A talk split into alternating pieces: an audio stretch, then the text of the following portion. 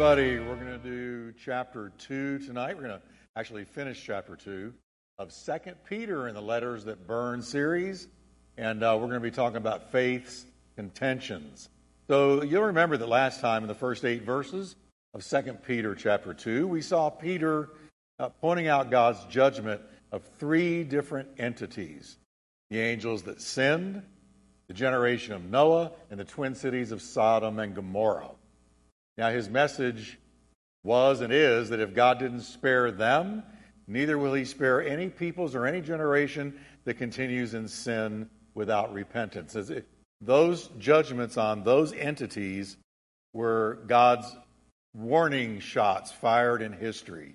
Like, you can cross a line, you can go too far, you can go so long without repenting and so deep in your sin that God finally says, that's it, and I'm going to judge. So that's what happened. Now, next, in light of Lot's deliverance from Sodom, you remember God delivered Lot and his family, even though his wife was turned to a pillar of salt. Uh, God would not send the fire on uh, Lot and his family until they were out. He spared Sodom long enough to get Lot out of there. There's a lesson for us. Uh, we have not been appointed to wrath, but to experience and obtain salvation through our Lord Jesus Christ. So he's going to deliver us before the wrath of the great tribulation falls on the world. Now, in light of Lot's deliverance from Sodom, Peter encourages the saints in verse nine, Second Peter chapter two, verse nine. Then the Lord knows how to deliver the godly out of temptations. So as God delivered Lot uh, out of temptation, out of Sodom, out of judgment, he can and also will deliver you. And God also knows how to deal with unrepentant, wicked men. Verse nine, the second half. And to reserve the unjust under punishment for the day of judgment. So that's kind of a little bit of a spooky thought, that God is actually reserving the wicked, those who are not going to repent. He knows they're not going to repent. He's reserving them for the day of judgment. Now, what is the day of judgment? Well, it's talking about the Great White Throne Judgment revealed in Revelations twenty, eleven to fifteen. If you want to read about it, I think this is one of the most uh, sobering portions of Scripture in the entire Word of God, because the Great White Throne Judgment is when all of mankind throughout all of history that died in their sins is going to be resurrected to, to face Christ, actually, on the great white throne and be judged for their sin. Uh, so it might seem as if the wicked are getting away with their sin.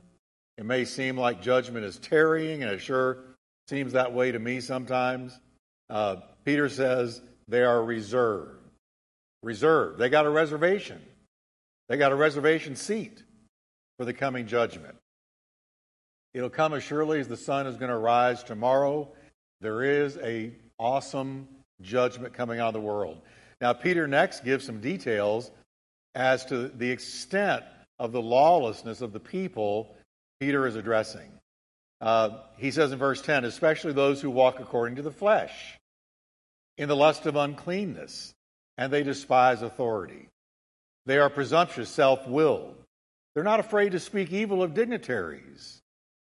Now, the wicked that are in Peter's crosshairs here have lived and were living unbridled, filthy, immoral lives, and on top of all of that, they despise authority.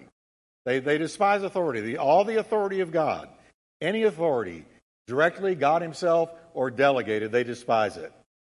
And um, the word despise here means to think lightly of something. They've got no respect for authority. Wherever they encounter it, they don't respect it.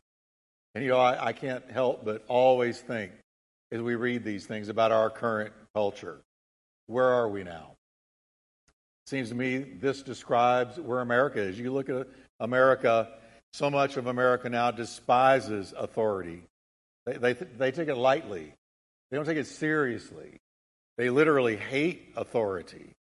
They've got no respect for God's authority. Wherever they encounter it, they don't respect it. So they even go so far as to speak evil of dignitaries. That's heavy. A dignitary denotes the magnificence, the excellence and the glory of those to whom praise and honor are due. So a dignitary can be the mighty angels of God, can literally be Christ himself, can be God himself. And these people, these wicked people Peter is talking about, they they speak evil of dignitaries that could speak a word and they would be vaporized. And yet they speak evil of them. This includes not only earthly people, like I just said, holding high positions of authority, you know, authority figures, governmental figures, uh, uh, police officers, um, anybody carrying God's authority in any way, parental authority. This attitude towards authority, this rebellion, is a real mark of departure from God. So the wicked show no respect for God-given authority. They rail against dignitaries, heavenly and earthly. And again, our nation is infected and infested with this attitude against authority, and it's a key indicator of America's drift away from God. Because, you know, when America was not so far from God, you heard a lot of yes, sir, no, sir, yes, ma'am, no, ma'am. You know, um, ways of addressing the older, the elder, uh, and those with authority with respect. But now no more. We see students not only not respecting their teachers, but attacking them, hurting them, assaulting them, cursing them. This is a sign of departure from God. So uh, our nation is in trouble. I mean, amen? Our nation is in some real trouble. Peter points out that even angels recognize the principle of honoring dignitaries. In verse eleven, he says, "Whereas angels, who are greater in power and might, do not bring a reviling accusation against them before the Lord." And a stunning example is found in Jude nine. Uh, now, this is a mystery, but apparently when Moses died, there was a battle for his body. I don't know what this means. We're about to read it. It's in Jude, verse nine. But there was a battle over the body of Moses between Michael the archangel and Satan. And it says, "Yet Michael, one of the mightiest of the angels, when he was arguing with Satan about Moses' body, did not dare to accuse even Satan." You catch that? He didn't dare to accuse even the fallen devil or jeer at him. But he simply said, "The Lord rebuke you."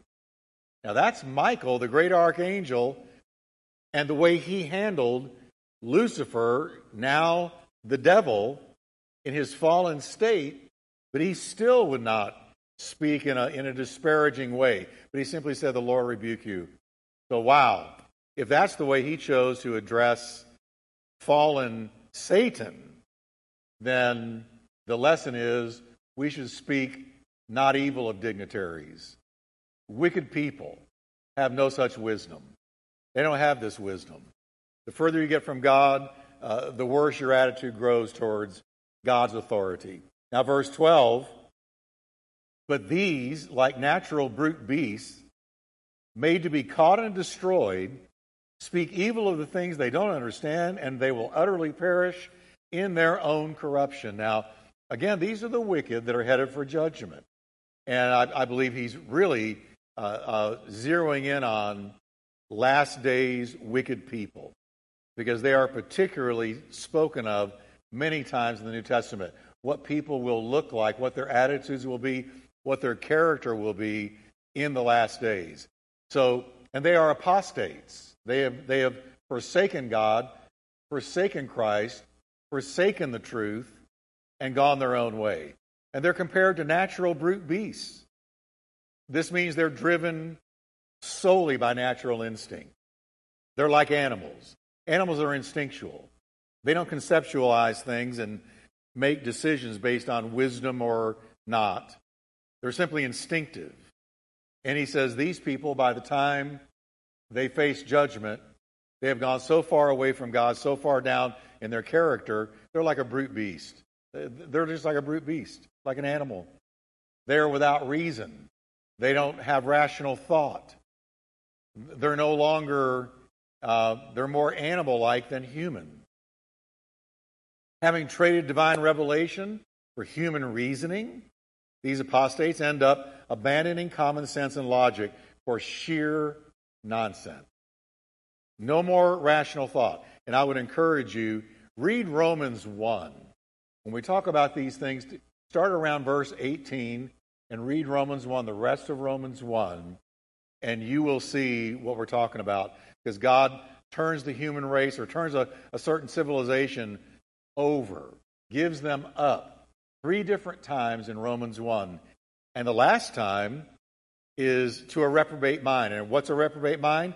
It is a mind with no more reason, no more rational thought. You can't tell right from wrong, good from bad, light from dark, righteous from unrighteous anymore. Your mind is no good anymore. That's the reprobate mind. And that's what has happened to these people that are headed for judgment. They speak evil of dignitaries, varying angels of God, and even God himself. They're ignorant of the fact that the unseen world exists, and they mock people who believe that it does exist. And they also mock the idea of Satan, demons, the existence of evil, all of which are hold our world and them in bitter bondage. They don't believe in the, the devil, the very devil that's holding them in chains of darkness. They don't believe in him. And as predicted, we now live, think about it, it's amazing. We now live in a last days world of foolish mockers that rail against the authority of God, God's Son, Jesus Christ, and those who love him. Their day is coming, is Simon Peter's message. He tells us they will utterly perish in their own corruption. They'll die in their sin. Death is the great equalizer and humbler of all men, and these mockers will face death, and they will die in their sins. And then they'll face the God that they mocked. Peter goes on to describe further the lifestyle that accompanies this apostasy. Now again, he's talking about people who have totally forsaken the, the faith. They've walked away from Christ, walked away from God, deny God, deny Christ, deny the cross, the blood, the Word of God, everything. They are totally apostate. They have renounced the things of God. And here's what it says in verse thirteen about the, their resultant character. They will receive the wages of unrighteousness as those who count it pleasure to carouse in the daytime. They are spots. They are blemishes, carousing in their own deceptions while they feast with you. Man, Peter is just getting down and dirty here. He's getting real. He is describing these people, and he's not pulling any punches. He's saying for the apostate, life is a great big party. They party hardy all the time. They live for pleasure, live for hedonism, live to satisfy the flesh. They have no concern about the normal constraints of time and duty. They carouse, they party, even in the daytime. Furthermore, there are spots and blemishes. And, and where are they spots and blemishes? Peter says, in your feasts, in your love feasts. They're coming to your love feasts, your church meals. They're eating the food prepared for the saints. They're coming to your gatherings, your get-togethers. You know, your the time everybody brings something, your potlucks, they're coming. And most Bible scholars believe that the feasts Peter here is referring to were the Christians' love feasts. They, they got together all the time. They gathered for fellowship, and they would eat together and talk about the things of God. And that's where these apostates were starting to show up as spots and blemishes. They didn't care anything, uh, anything for the Christians in their hearts. They ate with them all the while inwardly mocking them. Peter calls them spots from a word meaning a stain. And blemishes points to the shame, the moral disgrace, the licentiousness of the false teachers. So again, he's really getting real here, getting down and describing what these false teachers and these apostates are doing, their brazenness, their, their total absence of any fear of God. The word carousing, carousing in their own deceptions, means they're living in luxury. These false teachers were doing very well financially, and Peter wants us to know they were getting their money from false teaching, from teaching their apostasy, teaching things not in keeping with Christian orthodoxy.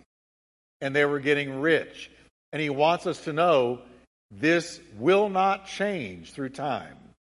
There's always going to be the apostates. There's always going to be the false teachers. And they're always going to be out there teaching what they teach, going for your wallet, going for your money. And Peter says, in reality, they're all enslaved to sin. Verse fourteen, having eyes full of adultery, and that cannot cease from sin. They can't stop sinning. And they entice in their sin, they entice, they target unstable souls. They have a heart trained in covetous practices, and they are accursed children. Not only, not only are they slaves to the flesh, but they happily abandon themselves to the lust of the flesh, and at the same time, they're always looking to entice unstable souls, people that have not gotten well-grounded and well-rooted in the Christian faith. That's who they target to deceive and to milk them of their money. The word entice has the idea of catching something by means of bait. They use the bait of smooth words, false promises, to allure others into sin. Now, you think about false teachers out there in our day.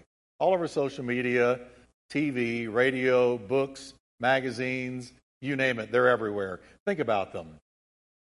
They are. They're smooth talkers. Uh, they do make false promises all the time. They'll look in the camera and promise you, you send your twenty dollars in, God will give you two hundred dollars by the end of the month. Now, I'm just being real with you. This, we see this all the time. This kind of promise. And Peter is telling us they have a heart trained in covetous practices. They know how to practice covetousness. They know how to throw the bait and catch you with false promises in order to get your money. That's how they do it. Send in your twenty, God will give you two hundred. Send in your one hundred, God's going to give you five hundred by, you know, this time next year, or this time next month, or, well, it's February twenty-first, send in your twenty-one dollars, and God's going to give you twenty-one blessings. I mean, they give you all kinds of, of scammy kind of, you know, fake promises. And this is exactly, there's nothing new under the sun. Peter says this is what they did back in his day. This very kind of thing, covetous practices. Unstable souls are their target. People who don't know any better, who don't know their Bible, they fall prey to them. And notice what they're most skilled at, they have a heart trained in covetous practices. They know how to empty your wallet based on false promises. And they do it very well. Until you get to know your Bible enough to see what they're doing and you don't fall for it. Now, I believe in giving. You know I believe in giving. I give, and, and I give all the time. I give Uh, regularly, but I give very carefully. I, I'm very careful of what I give to. Is it going to spread the gospel? Or is it going to make some preacher even richer and enlarge the square footage of his mansion? I'm not going to give to that, but I am going to give to the gospel going forth. I'm going to give to people being saved. I'm going to give to, to genuine missions work, feeding children. I'm going to give to that kind of thing. But you've got to be very careful these days, because these false teachers are out there, and they are good at what they do. They are cursed children, Peter says. And Jesus said once, until he returns, he said this. He said, until I return, the tares, the false Christians, are going to grow up right alongside the wheat, the real Christians. So we've got to keep that in mind. These apostates often exist right alongside true believers. They look like the real thing, sound like the real thing, but they're, they're not. Now, next, Peter compares them to a famous Old Testament sellout. He's really going to drive home his point now. In verse fifteen, he's going to talk about a guy named Balaam. He says, they have forsaken the right way and gone astray, and following the way of Balaam, the son of Beor, who loved the wages of unrighteousness. He loved the money his unrighteous ways brought to him. Now, Balaam was a real mix of a character. He had some knowledge of the true God, but he was also known as a soothsayer. And that means a person who predicts the future by magic, uh, also known as a fortune teller or a diviner. Now, you know the story. Balak, the king of Moab, wanted Balaam to curse God's people as they traveled through his land. Israel had grown so large, millions of them, that foreign kings were horrified, terrified of them taking over their kingdom. So Balak hired Balaam to curse the children of Israel as they went through the land of Moab. Now, Balaam at first only spoke prophetic words over Israel. He couldn't speak evil. When he, when he, and, and when Balaam or, or Balak realized he was about to lose the large financial blessing the king of Moab had promised, Balaam sold out. When Balaam started to realize, hey, I keep prophesying good over Israel, I keep speaking good things over them, I'm not going to get anything from Balak. He's not going to pay me anything because he paid me to curse them, not bless them. So he turned and he did something very evil. And this is what we call the way of Balaam. He told the king, look, you can't conquer God's people with a curse, but you can ruin them with corruption. And he then advised the king to send the Moabite women. Think about this. This was so sinister. Send the Moabite women among the men of Israel to seduce them sexually and lure them into idolatry. Then Balaam said, God himself will judge them. Wow, this guy was wicked. God himself will judge them because of what you have made, because of the stumbling blocks you put in front of them. This is called the doctrine of Balaam. You, you read about it in Revelation two fourteen. It worked, and God's people fell, and God did judge them. And later Balaam was killed for what he had done. And this, says Peter, is what the apostates are all about. Like Balaam, watch this now, the money is more important than God. The money is more important than integrity. The money is more important than a true, authentic Christian life. Wow. Now, Peter points out how bound Balaam really was. Balaam was so bound, when a donkey began to speak and warn him, he started beating the donkey instead of turning from his sin. That's how deceived he really was. But same way, no rebuke from God can stop the apostates from their materialistic drive. Money is their God. When you listen to these false teachers, every other minute, money this, money that, money the other. It's all about money, how to make money, how God wants to give you all kinds of money, how God wants you rich, how God wants you to have this, that, and the other. It's all materialism, and it is something that God's favor is certainly not on. Now, next, Peter uses powerful metaphors to describe the false teachers. He, he's not going to leave them alone. He's not going to let up until we really understand uh, these false teachers are bad news. They were then, and they are now. He says in verse seventeen, these are wells without water, clouds carried by a tempest, for whom is reserved, reserved the blackness of darkness forever. Like dark clouds that never bring rain, these false teachers may promise many refreshing things to those who listen to them, but like a dark cloud that never gives rain, they never deliver the refreshing that they promise. Never.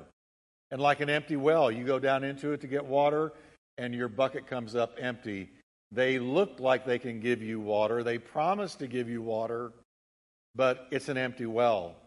They are illusions. They preach illusory things. They make promises they can never fulfill. They make promises that will never be honored by God. They make promises God didn't make. So you never get what they tell you you're going to get. Peter describes their eternal fate as a mist of darkness, eternal, endless darkness. And then he describes the empty words of these false teachers. Verse eighteen, you get the idea that he wants us to understand how dangerous these false teachers are? No doubt about it, because he is not going to let up until we walk away going, got it, Peter. The, these guys and gals are bad news. These apostate. These that teach unorthodox messages that are not from the Bible, all right? When they speak great swelling words of emptiness, they allure you through the lust of the flesh, through lewdness, the ones who have actually escaped from those who live in error. So again, what's their target? Those that have heard the gospel, and they have escaped. They've gotten saved. But that's their target before you get roots, before you get grounded. Great swelling words describes what you would call empty talk, high-sounding nonsense. These false teachers are, as one commentator put it, intoxicated by the exuberance of their own verbosity. I, I so like that. I had to, I had to copy it. I'm going to say it again. They're, they're intoxicated by the exuberance of their own verbosity. In other words, they love hearing themselves talk. They love to hear themselves speak, even though what they say is devoid of truth. They just like hearing themselves talk. They're enamored with themselves, not Christ. They're not only empty words, but they're alluring words. They're designed to appeal to the carnal appetites of their hearers, that is, money, stuff, riches, materialism, wealth. They hammer on those things. But when you look at your New Testament, you don't see Paul, Peter, James, John, or Jude ever hammering on those things. They're always talking about spiritual riches. They're always talking about laying up treasures for yourself in heaven, like Jesus did. They never harp on, preach on, uh, teach on how we can get richer with material things. That's ne- that was never their message. So they allure. Their words are empty and they're alluring. They, they appeal to the flesh. And they promise liberty. Verse nineteen, while they promise them liberty, they themselves are slaves of corruption. For by whom a person is overcome, by, by him also he's brought into bondage. Whatever overcomes you, that's what you're in bondage to. That's what you serve. So on the good side, if Christ overcomes you, that's, that's who you're going to serve. You're going to, you're going to serve whatever dominates your life. And here, these false teachers have been overcome by corruption. They are slaves of it. They're promising their listeners liberty, but they can't give what they don't have because they don't have liberty. They're a slave to corruption. And this is the message of most cults. Most cults promise liberty, but the teachers themselves are all bound up. You can't give what you don't have. These false teachers can't deliver liberty when they themselves are the slaves of corruption, and that's what they are. So Peter now warns new Christians of the consequences of listening to them. Verse twenty, for if after they have escaped the pollutions of the world, now this is you, this is me, if after we've escaped the pollutions of the world through the knowledge of the Lord and Savior Jesus Christ, we again become entangled in what they are offering, our latter end is worse for us than the beginning. We're going to end up in more bondage than we were in before we got saved. These are strong words. And this is why every single letter in the New Testament but one, only one, Book of Philemon, every other letter in the New Testament, in one place or another, warns against false teachers. Because when you fall into the net of a false doctrine, a false message, a false theology, a false Christ, a false salvation, it can ruin your whole life. So if you've tasted of Jesus and then become ensnared in false teaching, it's not going to go well. It's not going to be good. It's not going to be good for you. So this is why here at Turning Point, we harp and harp and harp on knowing the Word of God better than you know any other book in the world. Know your Bible. Now, Peter closes his warnings with a somber word to these apostates who had heard of the way of righteousness, but they rejected it. Verse twenty-one and twenty-two, for it would have been better for them not to have known the way of righteousness than having known it, to turn from the holy commandment delivered to them. Better that they had never heard the gospel than that they heard it and rejected it and went into apostasy, and not only apostasy, but took as many people with them into their own corruption and deception as they could. Because it happens to them according to the true proverb. A dog returns to his own vomit, and a sow, having washed, you are wallowing in the mire. So in other words, let me just paraphrase this. They are foul within, like a dog returning to its vomit, and they are filthy without, like a pig rolling around in the mud. That's the future for any apostate and any that follow their teaching. So why is it important for us to see these things? Why are we teaching this? Why do we go through these things? Uh, why did Peter spend so much time writing about it, and the other apostles? He loved us enough to tell us the truth about the dangers of false teaching and teachers and the ruin their message will bring. It matters who you allow to speak into your life. Amen. So, Lord, thank you for grounding us in the Word.